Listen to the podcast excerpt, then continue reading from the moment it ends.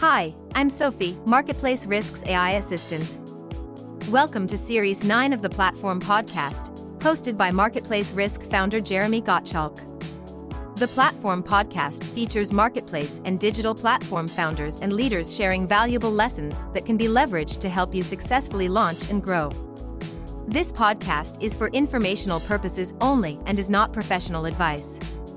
For specific issues, please seek an appropriate professional or contact us at info at marketplacerisk.com for a referral.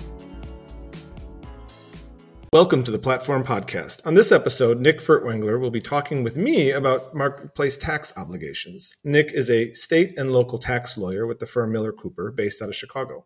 Nick counsels marketplaces and startups on all of their state and local tax obligations, and he's going to detail the various tax obligations today. Nick, it's a pleasure to have you on the Platform Podcast. Great. Thank you, Jeremy. I'm happy to be here. I hope I introduced you well, but can you talk briefly about your background and what led you to the exciting career of tax law in 30 seconds or less? Absolutely. So, yeah, I've been with Miller Cooper for four years, um, actually, as of Saturday, uh, but have been practicing state and local tax law at uh, two of the big fours. Um, and then a large international law firm on the litigation side for about 12 years. Um, and I kind of fell into this uh, being interested in finance and accounting in undergrad, uh, started interning at Deloitte, and that turned into a career in the state and local tax or SALT world, as those of us tax nerds call it. Interesting. Um, so let's cut to the chase. The reason people are going to listen to this is because they want to understand what tax, tax obligations marketplaces have. Um, and I think a lot of uh, marketplace founders specifically um, launch a marketplace and don't realize that they have a lot of tax obligations. And I think in large part because some of these are relatively new um, or certainly didn't exist many years ago. So, to frame this conversation, we're going to talk about sales tax, income tax, and gross receipts tax. Uh, anything else I forgot? I the only other tax to mention is the payroll tax side, and we can kind of cover that at the end. Um, you know, that'll come into play if there are actual employees or potential independent contractors that the marketplaces are using. Okay, so let's uh, first focus on sales tax obligations. What is the obligation on the marketplace, and how does a marketplace know if they have sales tax obligations? So that's collecting and paying. Or yeah, absolutely. And I would say sales tax is going to be the first and probably biggest of the tax types that we talked about that will impact marketplaces. Um, since there was a Supreme Court decision in June of 2018 uh, called Wayfair that allowed for states to require uh, sales tax collection and remittance whether or not you have what we call a physical presence in the state, meaning you don't have to have an employee there, you don't have to have inventory there. As, as long as you're making sales into a state that imposes a, a sales tax, that state has the constitutional right to impose a sales tax on you. And so, with that the evolution of that case coming down and then states changing their laws to tax more companies more often. Um, you've seen just a, a, an enormous expansion of the various sales tax rules. And one of those that is directed specifically towards marketplaces is what's called the marketplace facilitator law. Um, and so what that does is says if you are considered a marketplace facilitator in a state and every state that imposes a sales tax has one of these rules if you fit the definition of a marketplace facilitator in that state you're required to collect from the marketplace sellers on your platform the sales tax that they that they should be collecting from their customers. So it moves the onus on you, the marketplace facilitator, as opposed to the seller on your marketplace. Um, and I can I can define what yeah. a marketplace facilitator is because not every marketplace might fit into that category. Right, and so um, be, prior to that, before marketplaces really became a thing, it was the case that the seller uh, retailer, uh, for uh, an example, was responsible for collecting the sales tax and paying the state. Exactly. Right? They would, and the only individual or entity in this entire transaction that is responsible for paying the tax is is the end user, the person or the entity that ultimately uses the product or service. So typically, the entity selling to that end user is going to know, you know, how do how much do I collect, when do I collect it, um, and that was the case before Wayfair came out in 2018. Yeah, got it. Okay, and so how do you know? if or when you or where you have to collect and pay uh, collect and pay slash remit the the sales tax as a marketplace what is the what defines a marketplace that falls within that those obligations? Sure, no, absolutely. So the rule to follow is if you have $100,000 of sales into a particular state, that's most of what we call the Wayfair economic nexus thresholds in most states. Okay. Some have it a little higher, um, but you know the vast 90% of states that have a sales tax have a $100,000 threshold or 200 transactions. So that kind of throws another you know complication to the law. Um, for uh, the vast majority of my clients and of marketplaces that I see, they really just need to focus on that hundred thousand dollar threshold because they're going to get there. Um, you know, before a lot of times before they have 200 transactions, um, or you know, so that's the threshold to keep track of. And I tell every marketplace that I speak with start out by tracking your sales by state, meaning where is your customer located, and be able to identify where you're selling again, whether it's a, a product or a service.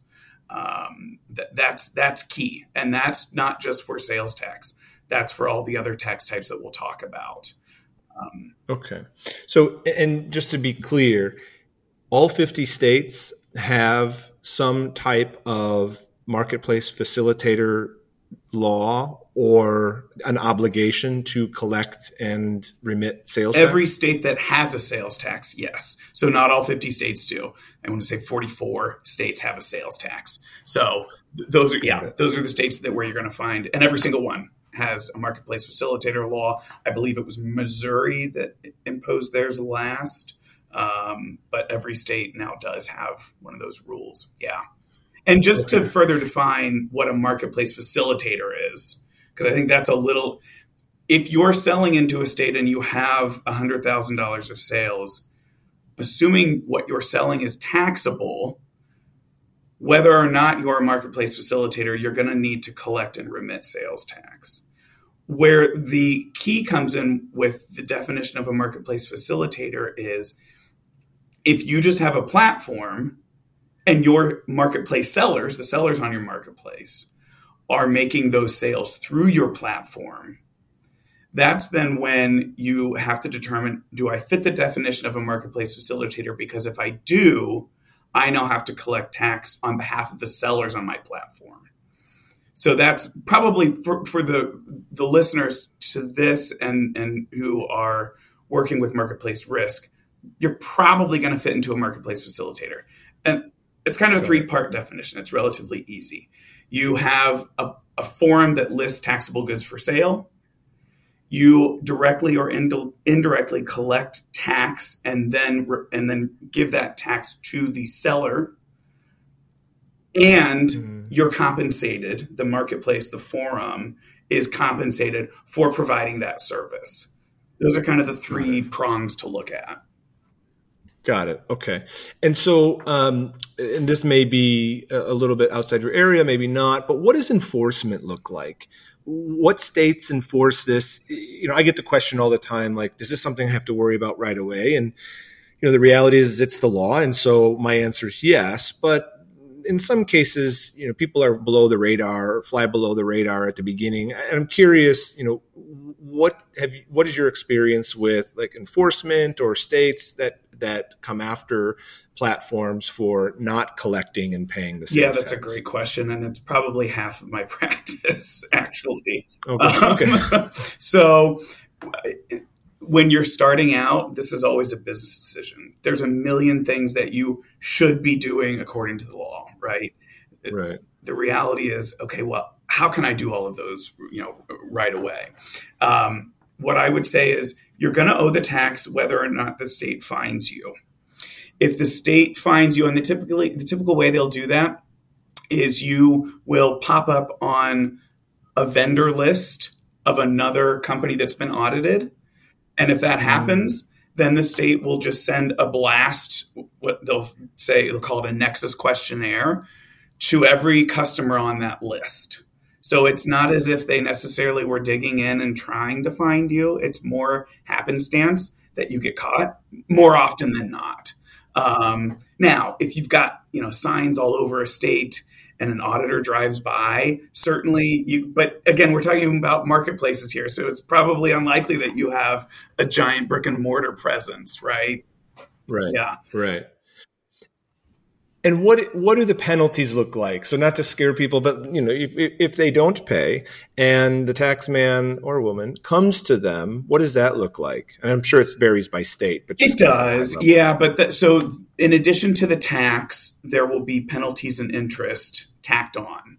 So um, interest is anywhere from, depending on the state, you know, three to eight percent Interest okay. is the small one. Penalties, you will average 25% of the tax. And it oh, wow. again, it varies by state. I'll tell you, Washington is the worst. Their penalty rate is 39%, which in my mind borders on usury, but they can get away with it. That's for, that's for another that's for right. another podcast. True crime or something.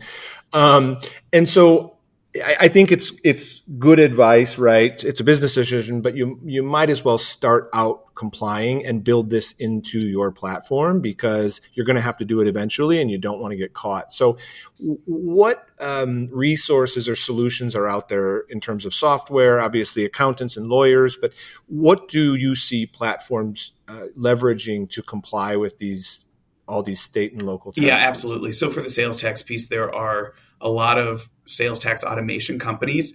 Uh, you know, listeners may know Avalara is one. That's kind of the big one. You see ads for them all the time. Um, Stripe actually owns a company called uh, TaxJar, which they recently purchased. So I know a lot of comp- a lot of marketplaces will use Stripe as their payment processor. Um, and there's an, a company called Vertex um, that again similar where if you sign up with them, they'll onboard you. You code in what either services or products you're providing, and then these companies will determine they'll determine whether or not your product's taxable. And then when you make a sale, they will determine what tax is owed based on the zip code. That's how sales tax is calculated.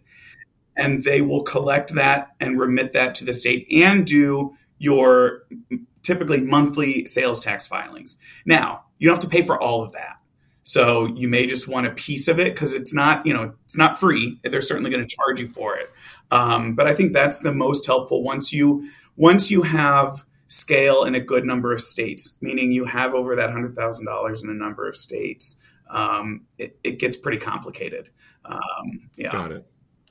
Okay, so Avalara, Stripe has a product. Um, I think you know a lot of platforms, I would say overwhelmingly leverage Stripe. So I think that that's, um, and TaxJar. I, am familiar with them. I didn't realize that they were acquired by Stripe, but um, it was, Yeah, it was like a year ago, pretty recent. And the rumor was actually that Stripe was going to buy him and kill him.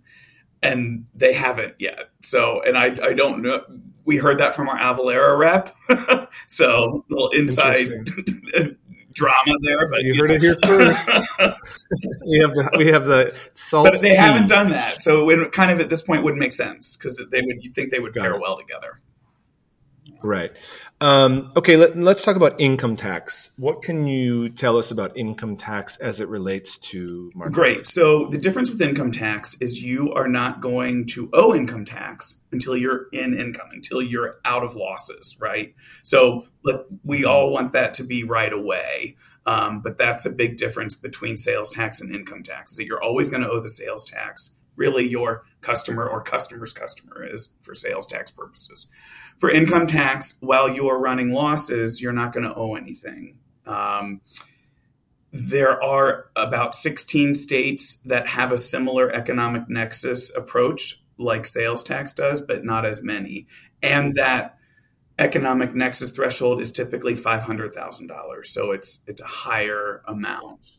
Um, so income tax is certainly important to focus on, but what the general formula is you will take whatever you have in income for federal purposes, and then that's spread across the various states where you have what's called nexus, where you have an, a filing obligation, um, and and you will pay based on the activity that your marketplace has in each of those states and that's typically achieved by either physical presence, meaning having employees or inventory there, um, or hitting one of those economic nexus thresholds. Got it. And so, one of the things that I tell certainly early, early stage companies and founders is it's really important not only to understand that you know when you are going to have to pay income tax, but getting with a tax lawyer or your accountant early because there's a lot that that um, founders and uh, early stage companies they invest into the company that can adjust when they actually have to start paying income tax. And so I think a, a, lot of times the natural reaction is just to push it off. Like, we're not going to owe money for a while. So like, let's not deal with it. But the reality is you could be missing out on some benefits uh, based on what you've invested, right? I mean, I don't know if you can talk about that. Absolutely. So one of the things, you know, you're going to need to file a federal return regardless. If you're if, if you have a federal identification number, you know, the IRS is going to expect a federal return to be filed. And even if you're in losses when you do that, you're capturing those losses. So so you're capturing net operating losses. Um, and you can use those going forward when you are in income to offset that income. So it, right. you know, you're paying, you will ultimately pay income tax, but you're you're locking in some losses to defer what you pay down the road. Um, and, and, the same right. is in the states. You know, the the question always with the states is, all right, is it worth paying an accountant to file? Am I gonna save enough down the road that it makes sense to file in more states than I need to? And you'll, you'll if you're filing one federal return, you're going to need to file one state return, kind of based on where you're located. Um, but you lock right. in those losses for future years. Yeah. Right. Yeah, I think that's important. That you know, again, there is a cost to it to having an accountant or a tax lawyer, uh, to working with an accountant or a tax lawyer. But the reality is, you want to capture all of those losses, so you only pay start paying uh, income tax when you uh, absolutely need to. Um, okay, and gross receipts tax. What is the obligation? How do marketplaces know if they have to? Comply? Gross receipts taxes are, I'll call them the easiest of all taxes because one, they're a tax on the entity itself, so not like a sales tax where it's a tax on your customer. And they're a tax in, on exactly what it sounds like the gross revenue that you bring in as a company. So they're taxing that top line number as opposed to an income tax, which taxes the net income. And Go the ahead. reason that's important is because while you may not owe for income tax purposes, if you cross a threshold, so in the states that have a gross receipts tax, and I can tell you the main ones Texas, Ohio, Oregon, Washington, Tennessee um, are kind of the big ones. And all of those hmm. states have, again, one of these economic nexus thresholds. So most of them are $500,000. Um, Washington, Ohio, and Oregon uh, are well, a hundred, but there's some exemptions in there, a hundred thousand dollars. So it, and that's honestly Googleable. Um, you know, the, the rules are pretty clear. So you're paying a lower tax rate on a higher number because it's, you know, your gross amount uh, taxed at a lower rate. And again, so if you have that gross amount regardless of your loss or income, you will owe it. Yeah. Got it. Okay. And I think that's interesting because that was one that I wasn't really aware of. Now, the states that you mentioned, I don't work with a lot of marketplaces in those states, but um, it's obviously important yeah. to know. Um, okay. So, can you touch on payroll taxes for employees and then 1099 filing requirements for contractors? Yeah. So, to the extent a marketplace has employees, you're going and, you know, depending on where they work. So if if they're working remotely, you're going to have to file for payroll tax filings, which you think of that combines the um, individual's payroll tax that you're going to need to pay, the unemployment insurance tax that that you have to pay, mm-hmm. um, and even in a state like Florida, for example, where there's no state income tax, you still have to pay the federal payroll tax, the federal income tax, right. kind of through that state's Department of Revenue. Um, so anywhere that right. you have employees, you typically are going to need to file for payroll tax. Um, and sometimes the states will cross-check that with other tax types.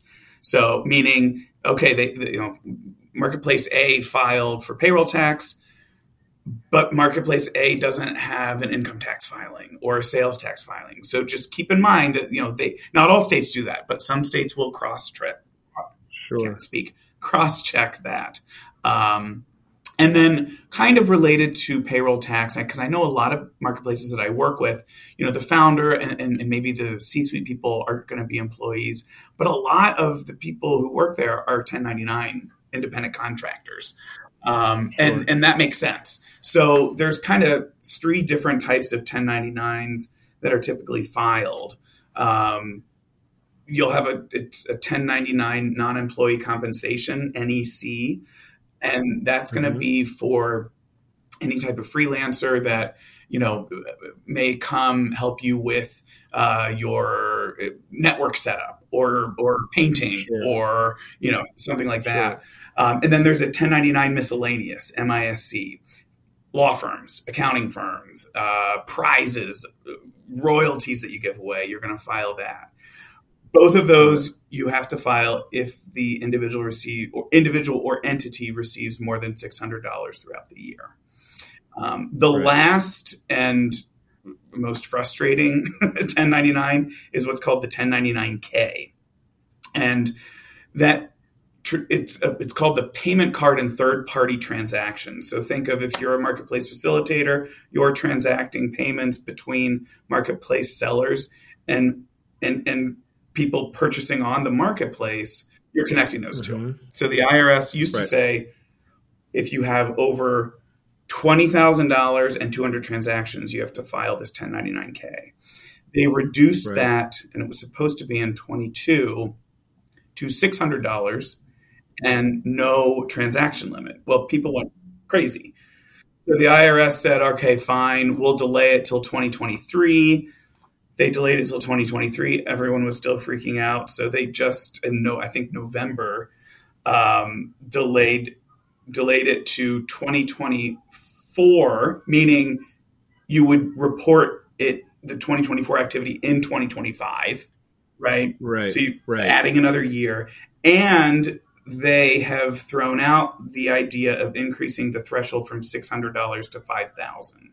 So yeah, really? which would be, I mean, that's going to be huge, you know. Now, still right. less than twenty thousand, but right. um, that'll certainly help because I, I, had clients that were like, "There's no way we can comply with this," right? You know.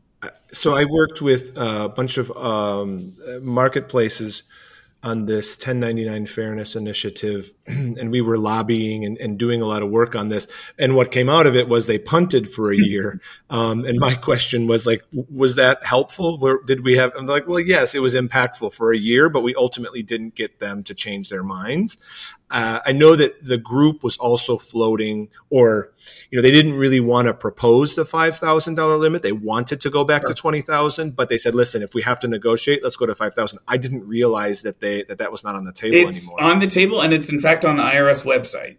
So five thousand. Yes. Uh huh. Now it's really? not official. They're still taking comments. So okay, uh, who knows? They may punt another year, given that this was supposed to right. go in place for 2022. You know, right? Um, well, yeah, that's that's six hundred dollars though is a nightmare, and we looked at just the compliance obligations for somebody who sells potentially one mm-hmm. item, and now they've got to they've got all these uh, compliance obligations. Not to mention the platforms and all all of their kind of admin that goes along with it. It's it's it's a complete well, nightmare. So. And then you know, I had a I had a client that they use Stripe, and Stripe will file some 1099ks but not others. And mm-hmm. so it became a fight internally with, you know, entities that are trying to help each other out. So yeah, I mean, it was, right. I, I hope they go back to 20,000, but at least 5,000 is better than 600. Yeah. yeah. Right, exactly. Um, okay, so uh, finally, if a marketplace is already um, established, but coming to the realization, thanks to you, that they should have been complying with these tax tax obligations. What can they do? Absolutely. So there's a couple things that I would do. Um, the first, and I think this is the most important, they're called voluntary disclosure agreements. Um, once you have determined, and I would work, you know, with a tax professional of some degree to s- determine, do I owe tax in a state? That's called a taxability and nexus study just to see okay you know wh- where do i owe where do i have a filing obligation?